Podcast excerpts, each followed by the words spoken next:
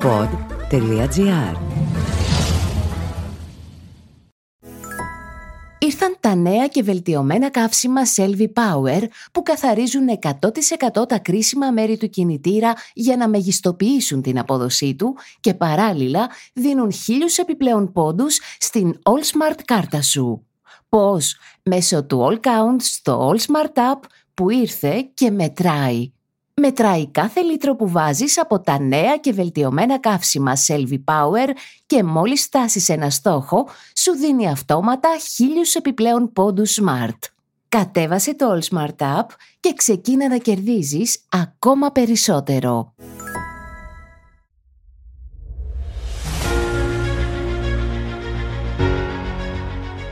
Στο δρόμο προς τις εκλογές ξεπηδούν συνεχώς ερωτήματα που καλό είναι να τα απαντούν οι επαΐοντες και όχι οι εκπρόσωποι των κομμάτων. Είναι το podcast «Απορίες ενός ζαλισμένου ψηφοφόρου» για τις εκλογές του 2023. Αυτή τη φορά, καλεσμένος, απαντά στις απορίες ο καθηγητής εκλογικής συμπεριφοράς του Πανεπιστημίου Μακεδονίας, Γιάννης Κωνσταντινίδης. Γεια σας, κύριε Κωνσταντινίδη. Γεια σας, κύριε Θεοδωράκη. Έχουμε μπροστά μας εκλογές με απλή αναλογική, με ένα ελληνικό σύστημα απλής αναλογικής που βασική του διαφορά είναι ότι για να μπει ένα κόμμα στη Βουλή χρειάζεται τουλάχιστον 3%. Κατά τα άλλα είναι ένα σύστημα απλής αναλογικής. Η απορία όλων είναι με τι ποσοστό μπορεί να επιτευχθεί κοινοβουλευτική πλειοψηφία. Αυτό είναι το ερώτημα για εσάς. Φοβάμαι ότι η ερώτηση αυτή δεν έχει καθαρή απάντηση και αυτό, το ότι δεν είναι καθαρή απάντηση, σχετίζεται με αυτό που επισημάνατε ως σημείο του συγκεκριμένου συστήματος απλής αναλογικής, δηλαδή το όριο του 3%. Αν δεν υπήρχε αυτό το όριο, τότε το απαιτούμενο ποσοστό θα ήταν 50%. Αυτό άλλωστε σημαίνει απλή αναλογική. Όσο είναι το ποσοστό ψήφων, τόσο είναι και το ποσοστό των εδρών. Όμως βάζοντας όριο εισόδου, ουσιαστικά μένει αδιάθετο ένα ποσοστό ψήφων. 3-4 κόμματα δηλαδή, που θα φτιάσουν 2, 1,5... Μισό, οτιδήποτε. Ναι. Αφού μένει ένα ποσοστό ψήφων αδιάθετο, μένει και ένα ποσοστό εδρών αδιάθετο, έτσι, επί του 100%. Αυτό το ποσοστό εδρών ανακατανέμεται στα κόμματα που έχουν περάσει το 3% και έχουν λάβει έδρες. Όταν λέω ανακατανέμεται, εννοώ ότι κατά αναλογικό τρόπο οι έδρες που θα αντιστοιχούσαν σε αυτό το άθροισμα των ποσοστών των κομμάτων που είναι κάτω του ορίου του 3% διαθέτονται στα υπόλοιπα κόμματα με τον φυσικό, αν θέλετε, τρόπο. Δηλαδή ένα κόμμα που έχει λάβει 20% ας πούμε θα λάβει 20% των αδιάθετων αυτών εδρών. Ένα που έχει λάβει 30% θα πάρει 30% των αδιάθετων εδρών. Για να το βάλουμε λίγο σε πραγματική βάση, εάν θεωρήσουμε ότι, μια πρόβλεψη λέω τώρα, ότι θα έχουμε ένα ποσοστό γύρω στο 10% που αυτό το ποσοστό θα είναι τα κόμματα που δεν θα έχουν συμπληρώσει το 3%. 4-5 κόμματα. Τόσο αναμένουμε να είναι το ποσοστό των αδιάθετων εδρών. Αυτή είναι μια καλή πρόβλεψη. Θα ξεκινήσω με αυτό το 10% που είπατε. Είναι βέβαια μια πρόβλεψη. Είναι κάτι που δεν μπορούμε να το ξέρουμε και που δεν θα το ξέρουμε παρά αφού βγουν τα αποτελέσματα. Θέλω να πω ότι δεν μπορούμε να προβλέψουμε και άρα να δώσουμε μια καθαρή απάντηση στην αρχική σας ερώτηση, γιατί θα είμαστε σε θέση να το κάνουμε μόλις έχουμε τα αποτελέσματα και ξέρουμε πώς είναι αυτοί που έχουν μείνει απ' έξω. Βέβαια, μπορούμε να κάνουμε εκτίμηση. Και εκτίμηση πώς θα κάνουμε στη βάση των στοιχείων που έχουμε προηγούμενες εκλογές. Το 2019, για παράδειγμα, το ποσοστό αυτό ήταν 8%. Ναι. Το 2015 ήταν λίγο μεγαλύτερο. Το 2012, το Μάιο, αν θυμάστε, το ποσοστό έφτασε στο 18-19%. Το αδιάθετο. Ήταν εκείνες εκλογές που η Νέα Δημοκρατία ως πρώτο κόμμα δεν είχε φτάσει ούτε το 19%. Οι εκλογές που έφεραν το ΣΥΡΙΖΑ δεύτερο, αν θυμάστε. Αυτοί λοιπόν που δεν είχαν συγκεντρώσει το 3% ήταν πάρα πολλοί. Θυμίζω για παράδειγμα ότι οι Οικολόγοι Πράσινοι είχαν συγκεντρώσει τότε 2,9%. Ο Λαϊκός Ορθόδοξος Συναγερμός επίσης 2,9%. Το κόμμα της κυρίας Μπακογιάννη 2,6%. Το κόμμα του κυρίου Τζίμερου 2,2%. Καταλαβαίνετε ότι όταν υπάρχουν κόμματα που για λίγο δεν πιάνουν το όριο του 3%, το άθροισμα αυτό μεγαλώνει. Και άρα και τα αδιάθετα ποσοστά και έδρες και αυτά μεγαλώνουν. Όσο πιο πολλά είναι τα αδιάθετα, τόσο πιο πολύ ευνοούνται τα κόμματα που είναι μέσα. Άρα λοιπόν, αν τα κόμματα που δεν φτάσουν στο 3% το χάσουν για πολύ λίγο, το άθροισμα των αδιάθετων θα είναι μεγαλύτερο και άρα θα ευνοηθούν και περισσότερο τα κόμματα που είναι εντός. Και φυσικά από τα κόμματα που είναι εντός, πιο πολύ ευνοείται το πρώτο. Άρα, με βάση την εκτίμηση του 10%, ας συμφωνήσουμε σε αυτήν για την απλούστευση της συζήτησης. Ότι έχουμε ένα 10% που το αποτελούν τα κόμματα που δεν έχουν πιάσει το 3%.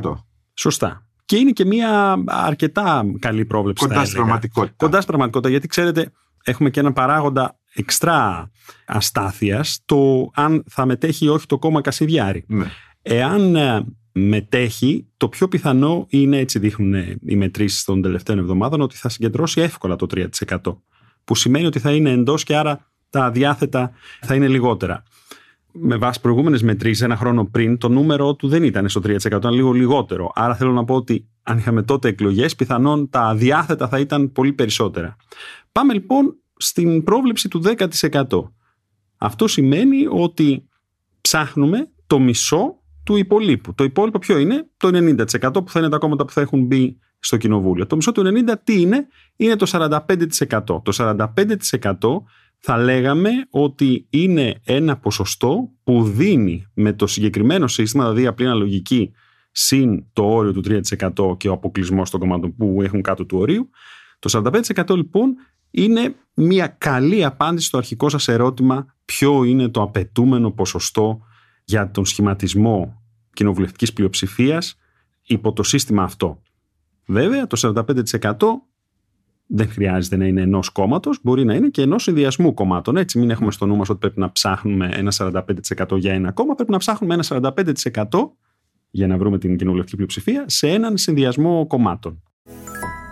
Ήρθαν τα νέα και βελτιωμένα καύσιμα Selvi Power που καθαρίζουν 100% τα κρίσιμα μέρη του κινητήρα για να μεγιστοποιήσουν την απόδοσή του και παράλληλα δίνουν 1.000 επιπλέον πόντους στην AllSmart κάρτα σου. Πώς? Μέσω του AllCount στο AllSmart App που ήρθε και μετράει. Μετράει κάθε λίτρο που βάζεις από τα νέα και βελτιωμένα καύσιμα Selvi Power και μόλις φτάσεις ένα στόχο, σου δίνει αυτόματα 1.000 επιπλέον πόντους Smart. Κατέβασε το AllSmart App και ξεκίνα να κερδίζεις ακόμα περισσότερο. Για να κάνω μια σούμα, αν έχουμε 10% από κόμματα που δεν μπαίνουν στη Βουλή, με ένα 45% του πρώτου και του δεύτερου κόμματος, του δεύτερου και του τρίτου κόμματος, του δεύτερου και του τρίτου και τέταρτου κόμματος, πάντως με ένα ποσοστό 45% θα επιτευχθεί μια πλειοψηφία 151 εδρών. Όπως ακριβώς το λέτε. Ναι. Αυτό βασίζεται, τονίζω και πάλι, στην εκτίμηση ότι το ποσοστό αυτό θα είναι 10%. Αν είναι μεγαλύτερο, τότε αμέσως και το όριο που ψάχνουμε, το ποσοστό που ψάχνουμε, χαμηλώνει. Έχετε κάνει άλλη πρόβλεψη? Δηλαδή, αν πάμε σε ένα 15% εκτός Βουλής, ότι τα κόμματα που δεν μπαίνουν στη Βουλή συγκεντρώνουν ένα 15%, τότε το ποσοστό που απαιτείται για να γίνει μια κυβέρνηση είναι περίπου 42,5. Είναι εύκολο σχετικά να το βρούμε, διότι θα είναι το μισό του ποσοστού που θα αθροίζουν τα κόμματα που θα έχουν πετύχει το όριο του 3%. Ναι. Αν λοιπόν έχουν μείνει έξω το 15%, θα έχουν μπει μέσα το 85%. Το μισό το 85% είναι το 42,5%. Ναι. Όταν μιλάμε για το 45% ή το 42,5%, προφανώς αυτό προκύπτει από οποιοδήποτε συνδυασμό. Θεωρητικά μπορεί να προκύψει από το δεύτερο, τρίτο, τέταρτο, πέμπτο κόμμα. Από οποιοδήποτε συνδυασμό. Ναι.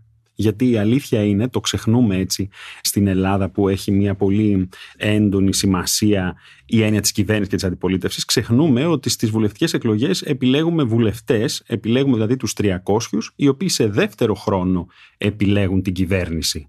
Προφανώς υπάρχει μια δυνατή συσχέτιση μεταξύ του κόμματος με το οποίο εκλέγονται και αυτού του οποίου ψηφίζουν στη συνέχεια, αλλά η αλήθεια είναι ότι ψηφίζουμε 300 και μετά οι 300 αναζητούν τους 151 ή 151.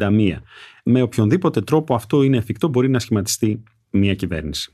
Το κυβέρνηση αυτοδύναμη του πρώτου κόμματος με απλή αναλογική είναι 45% και οποιοσδήποτε άλλος συνδυασμός βγάζει 151, έχουμε πάλι μια αυτοδύναμη κυβέρνηση. σωστά. Αυτοδύναμη είναι μια κυβέρνηση που έχει την κοινοβουλευτική πλειοψηφία. Μπορεί να είναι μονοκομματική, μπορεί να είναι δικομματική, μπορεί να είναι τρικομματική. Και μπορεί να είναι και μια κυβέρνηση ηττημένων, για να χρησιμοποιήσω έναν όρο που έχει αυτό το μήνα μπει στο λεξιλόγιό μας.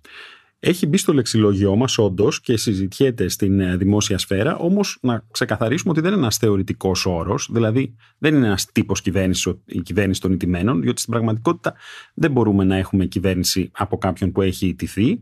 Ο τρόπος με τον οποίο χρησιμοποιείται στην δημόσια συζήτηση είναι για να περιγράψει στην ουσία τον αποκλεισμό του πρώτου κόμματος από την κυβέρνηση συνεργασίας που θα σχηματίσουν προφανώς κάποια κόμματα που δεν ήρθαν πρώτα. Έτσι. Αυτό είναι εφικτό εάν αθροίζουν τους 151. Με οποιονδήποτε, είπαμε προηγουμένως, συνδυασμό έχουμε τους 151, μπορούμε να έχουμε μια κυβέρνηση που θα είναι αυτοδύναμη. Άρα ο όρος ο θεωρητικός είναι αυτοδύναμη κυβέρνηση. Αν θέλετε, ο αντίθετός του είναι κυβέρνηση μειοψηφίας, δηλαδή μια κυβέρνηση που δεν έχει 151 και η οποία έχει την ανοχή ωστόσο των υπολείπων. Έχουμε τέτοιου τύπου κυβερνήσεις σε άλλες χώρες της Ευρώπης. Δεν αποτελεί κομμάτι της ελληνικής κοινοβουλευτικής παράδοσης και κάτι τέτοιο δεν θα πρέπει να θεωρείται πιθανό ούτε αυτή τη φορά. Εάν σχηματιστεί κυβέρνηση που δεν περιλαμβάνει το πρώτο κόμμα, θα είναι μια κυβέρνηση που σίγουρα θα έχει την κοινοβουλευτική πλειοψηφία. Για να το προσγειώσω λίγο στην πραγματικότητα, εάν το πρώτο κόμμα δεν συμμετέχει στην κυβέρνηση που θα βγει από τη Βουλή της απλής αναλογικής, θα πρέπει να έχουμε τουλάχιστον τρία κόμματα που να συνεργάζονται με βάση τα μέχρι σήμερα ποσοστά των δημοσκοπήσεων. Δύσκολα θα είναι το δεύτερο και το τρίτο κόμμα, 151. Θα χρειαστεί μάλλον και ένα τέταρτο κόμμα. Μετά μπαίνουμε σε συζήτηση για τα μαθηματικά του επόμενου κοινοβουλίου, άρα πάλι πρέπει να έχουν ανοίξει κάλπες για να είμαστε σίγουροι για αυτά που λέμε. Το 45 είναι το νούμερο που θα πρέπει να συγκρατήσουμε, το 45% εννοώ, είναι ένα ποσοστό που θα δίνει ασφάλεια ως προς τη δυνατότητα σχηματισμού μιας κυβέρνησης συνεργασίας που θα έχει τους 151. Άρα οποιοσδήποτε συνδυασμός πιάνει αυτό το ποσοστό θα μπορούσε να σχηματίσει μια αυτοδύναμη κυβέρνηση. Είναι πιθανό να το καταφέρουν το δεύτερο και το τρίτο κόμμα, είναι πιθανό να χρειαστεί και ένα τέταρτο. Ήταν το podcast «Απορίες ενός ζαλισμένου ψηφοφόρου» με τον Σταύρο Θεοδωράκη. Αυτή τη φορά απαντήσεις έδωσε ο καθηγητής εκλογικής συμπεριφοράς του Πανεπιστημίου Μακεδονίας Γιάννης Κωνσταντινίδης. Δημοσιογραφική επιμέλεια Γιώργος Παπαϊωάννου. Στους ήχους ο Γιώργος Βαβανός.